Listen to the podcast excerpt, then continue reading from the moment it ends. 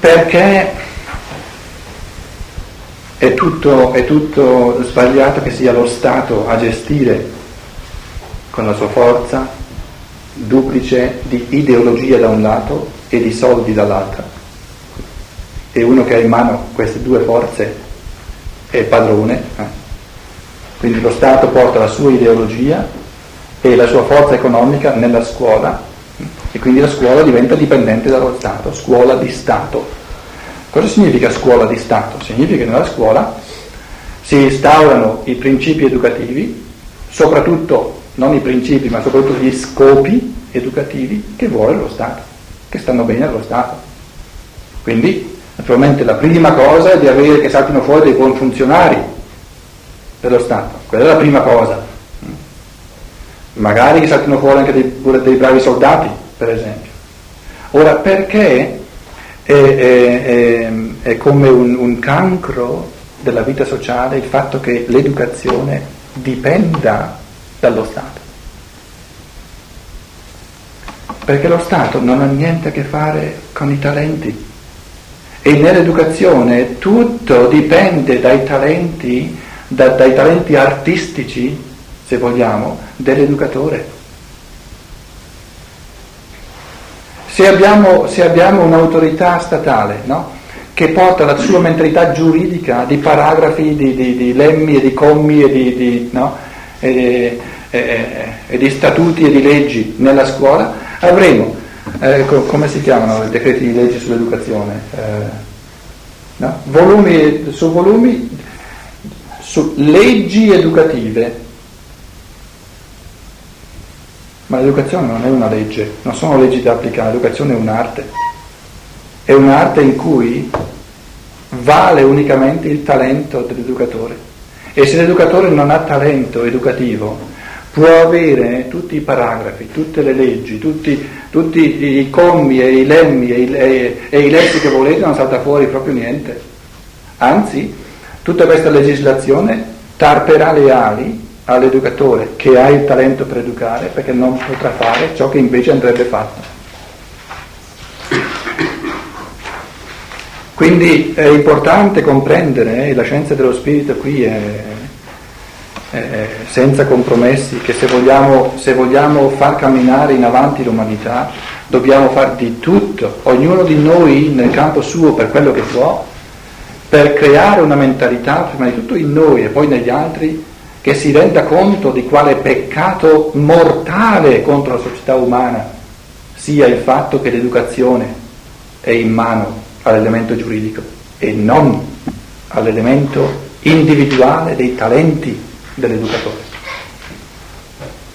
E in fondo, diciamo tra parentesi perché qui non ci sono bambini eh, che, stanno, che stanno nelle classi, in fondo dovrebbero essere i bambini a dire chi dovrebbe restare come educatore e chi dovrebbe tagliare la corda? I bambini stessi, perché sono loro che usufruiscono no, di questo servizio. Loro dovrebbero essere in grado di dire sì, questo maestro lo vogliamo, questa maestra la vogliamo. E dove i bambini dicono questa maestra non la vogliamo, quel criterio lì è infallibile. È infallibile. Perché una maestra o un maestro che ha dei bambini che dicono non lo vogliamo dovrebbe sparire dalla situazione, perché non ha il talento per essere educatore. Perché se avessi il talento per essere educatore, i bambini direbbero noi perderemmo tutto al mondo ma non il nostro maestro. Allora può restare. Allora può restare.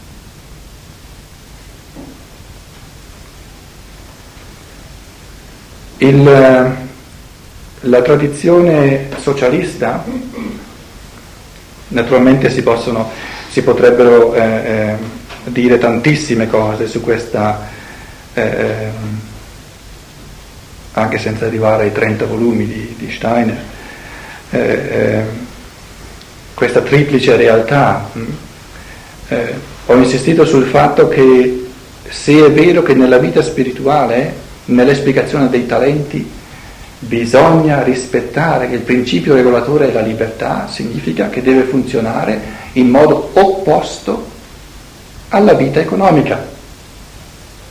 Quindi nell'esplicazione dei talenti non si deve cercare la fratellanza, nel modo più assoluto, non c'entra. Perché se io comincio a cercare la fratellanza, comincio a stare attento a questo, e a quello, e a quello, e alle suscettibilità, eccetera, eccetera, eccetera, e il talento me lo sono mangiato. Quindi vedete che in queste sfere di volta in volta va fatto qualcosa di opposto. Ora la vita si svolge in polarità, è questo che noi dobbiamo comprendere. E proprio perché si svolge in polarità dobbiamo essere capaci di fare una cosa e poi di fare il contrario di questa cosa.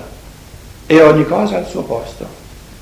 La grande polarità nel nostro essere è la polarità tra, tra fenomeni di coscienza e fenomeni di vita. Quando noi es- esprimiamo coscienza o conoscenza, uccidiamo forze vitali e così deve essere. Non è che non possiamo illuderci di, di costruire forze vitali. E quando siamo in, pieno, in, piena ricostruzione di forze vitali, obnubiliamo la coscienza. E così deve essere. Questo si chiama dormire, per esempio. Eh, coscienza, via. In modo che si possano... Quando voi riempite un bicchiere, perché lo riempite? Lo riempite per vuotarlo. No? Uno dice, ma penso di tanto, fai una cosa per poi fare il contrario. Eh sì, si fa una cosa per poi fare il contrario, perché la vita è fatta di polarità che si rimandano l'una all'altra. Non posso vuotare il bicchiere se non prima non l'ho riempito e non posso riempirlo se prima non l'ho vuotato. E lo riempio proprio per vuotarlo. Ricostruisco in me, nel sonno, le forze vitali proprio per poterle riuccidere di giorno esplicando facoltà di conoscenza e di coscienza. Certo, Proprio per questo le, le ricostruisco, per darmi di nuovo la, la, possibilità, per gustarmi di nuovo il fatto di poterle uccidere e poi le ricostruisco di nuovo. Quindi il, il capire questo funzionare polare di tutto ciò che è vivente ci fa comprendere che l'organismo sociale è un organismo proprio perché è vivente e può essere vivente soltanto se a un polo si fa l'opposto di ciò che si fa all'altro polo. Quindi ci vuole una certa capacità di spietatezza là dove si tratta di esprimere i talenti di ogni persona. E là dove ci sono persone, e si trovano subito, che, che arrivano con mille, con mille modi per, per, per, per, impedire a una persona che esprime i propri talenti, bisogna avere la forza morale di, di dire no, qui ti fermi. Naturalmente bisogna sapere dove bisogna dirlo e dove non bisogna dirlo perché eh, vi rendete conto subito che appiattire i talenti si fa presto. Se una persona ha un talento, basta che, basta che eh, ce ne siano dieci attorno che la invidiano, se si lascia irretire in questo meccanismo dell'invidia è finito il talento. Capite? Si va molto presto a tagliare le ali alle persone.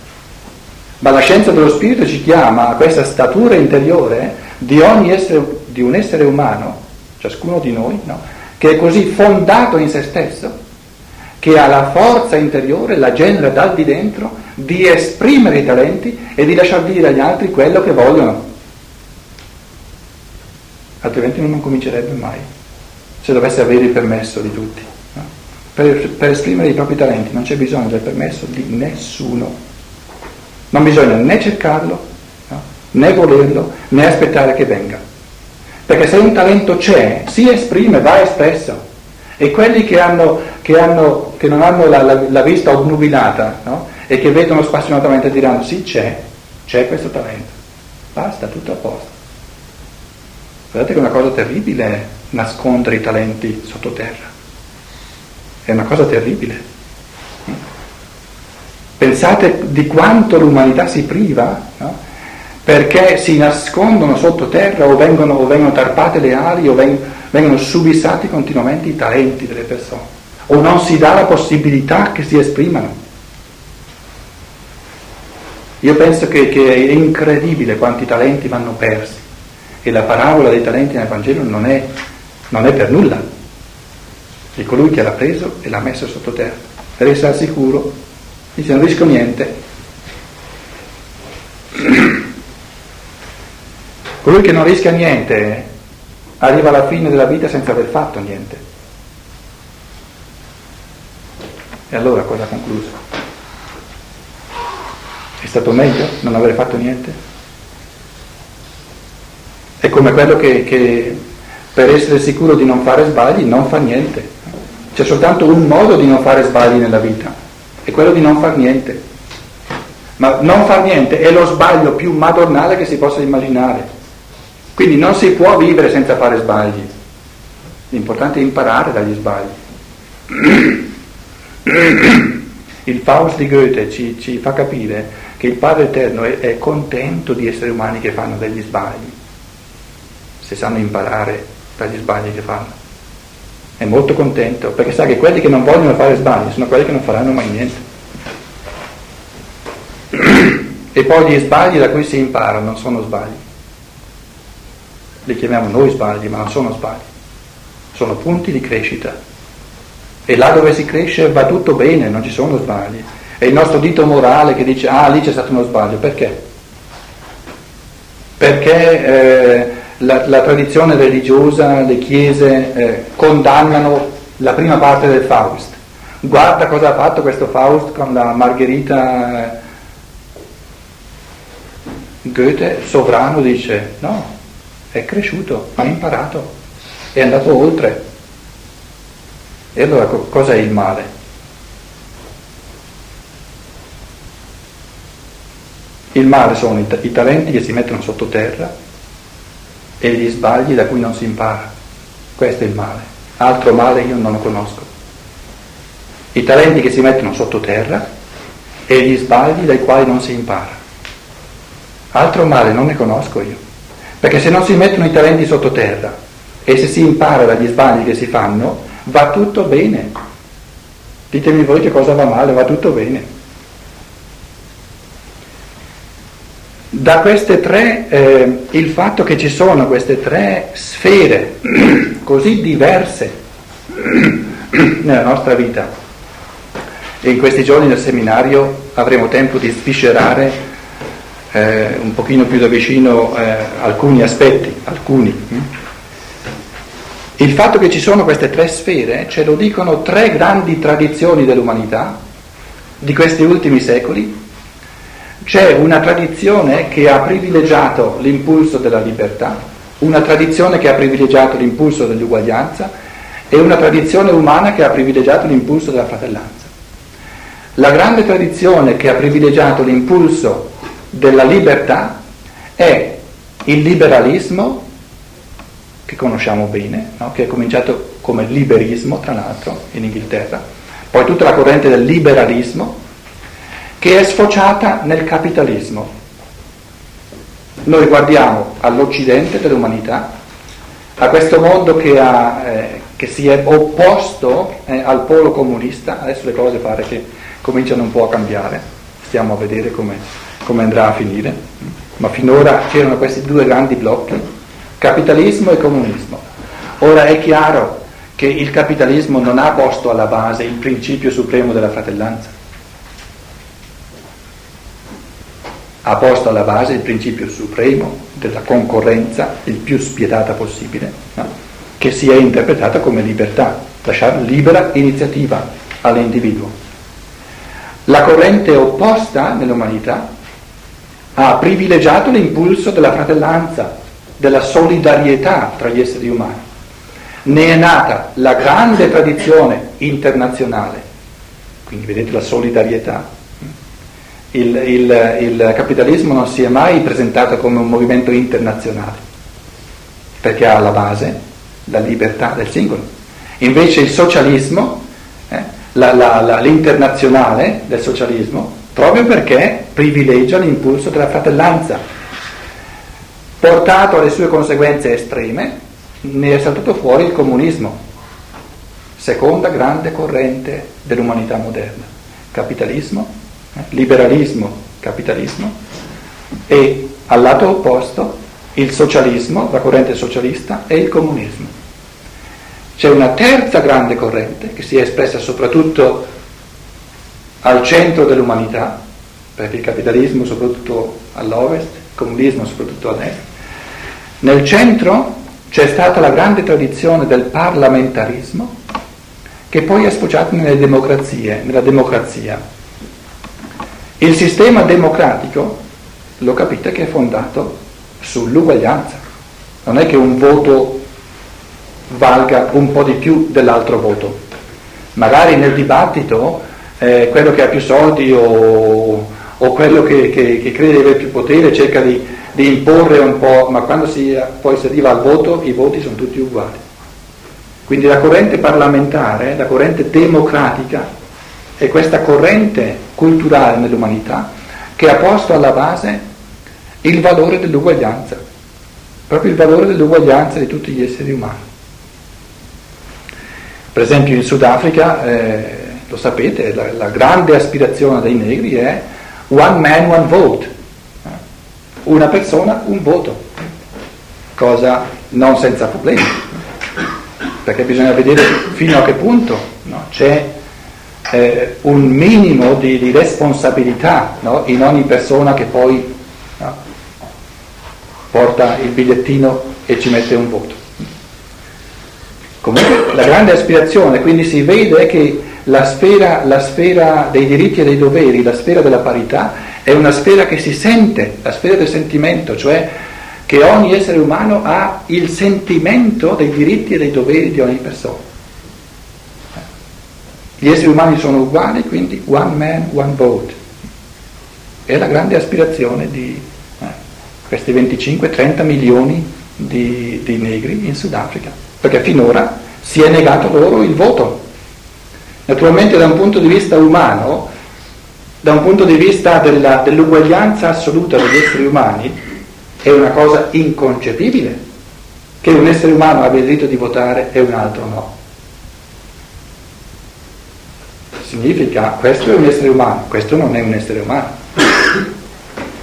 Capite che il diritto a votare non ha niente a che fare con i talenti, non ha niente a che fare con, con, i bisogni o con gli interessi, ma ha a che fare con la parità di diritti e di doveri. Lo sente, lo avverte ogni essere umano. E se non lo avverte è malato. Se non capisce una cosa del genere è malato e, e, e, e non c'è verso di farglielo capire. Mm? Che in quanto ha diritto a votare, immaginate voi nella nostra società se qualcuno cominciasse a dirci no, certe persone hanno diritto di votare altre no. Pensate ai tempi in cui le donne non avevano diritto di votare. Cosa gli pare alle donne che sono qui di questa faccenda? E, e, mica, e mica, tantissimo tempo indietro, eh? Mica, mica roba di, di, un millennio fa. Mm? Eppure, vabbè, non abbiamo il tempo di sentire tutte le donne qui, ma se mi permettete di parlare a nome delle donne, sono convinto che dicono è una cosa inconcepibile. È, è come dire le donne non sono uomini in italiano è interessante, uomini, eh? non sono esseri umani? Perché la parola uomini vale per tutti e due. Mm? In tedesco c'è la parola Mensch, eh? Mann, Frau, ma Mensch. In italiano non c'è. Questa parola dell'essere umano che vale per tutti e due non c'è in italiano, eh, proprio non c'è la parola. Mm? Quindi ci tocca dire che le, le donne non sono considerate uomini, se non le, se non le lasciamo votare. Ma è chiaro che ogni essere umano sano dice, momento, se si tratta di votare, se si tratta di dire il proprio parere, sono tutti uguali, siamo tutti uguali, abbiamo tutti il diritto di dire, no, di decidere per ciò che ci riguarda tutti.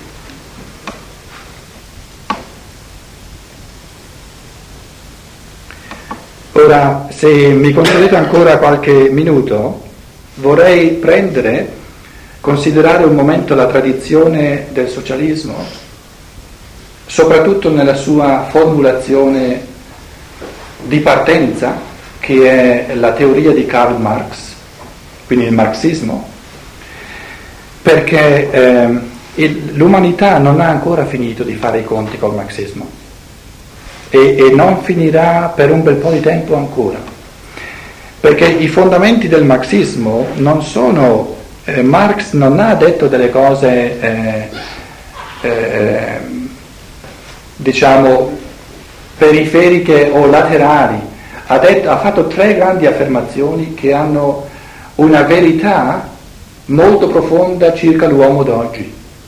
e perciò l'umanità dovrà ancora a lungo fare i conti col marxismo. Queste tre grandi affermazioni Steiner le riduce a tre per poi riferirle ai tre eh, campi della vita sociale, alla vita spirituale, alla vita politica, giuridica e alla vita economica, sono il carattere di ideologia di tutto ciò che è teoria. Questo è il primo dogma del marxismo. Il eh, secondo pilastro, il secondo fondamento è la lotta di classe quindi una interpretazione dell'evoluzione storica in base alla lotta delle classi, lotta inevitabile. E il terzo grande assunto, il terzo grande dogma, se vogliamo così, del marxismo, che riguarda più direttamente la vita economica, è la teoria del plus valore. Il plus valore è ciò che salta fuori in più come profitto, come guadagno al datore di lavoro, quindi a colui che eh, diciamo, ha in mano, che, poss- che possiede i, eh, i, mezzi di produzione, mi vengono tutte le parole tedesche, e quindi instaura tutto il lavoro nella fabbrica in base al guadagno. Eh, ritiene la paga che lui dà ai suoi salariati, ai suoi operari, come una specie di risarcimento di danni, per lui è un risarcimento di danni, purtroppo gli tocca pagare anche gli operai, li paga meno che può naturalmente e tutto ciò che salta fuori in più dalla produzione, eh, eh, Marx lo chiama Mehrwert, eh, in tedesco, è stato tradotto in italiano con plus valore, forse si poteva trovare una parola migliore, comunque non fa niente. E questo lo incamera lui e ne fa quello che vuole. Quindi naturalmente lo usa a scopi di potere, cioè a scopi per migliorare la sua situazione, per avere più influsso nella società, eccetera, eccetera.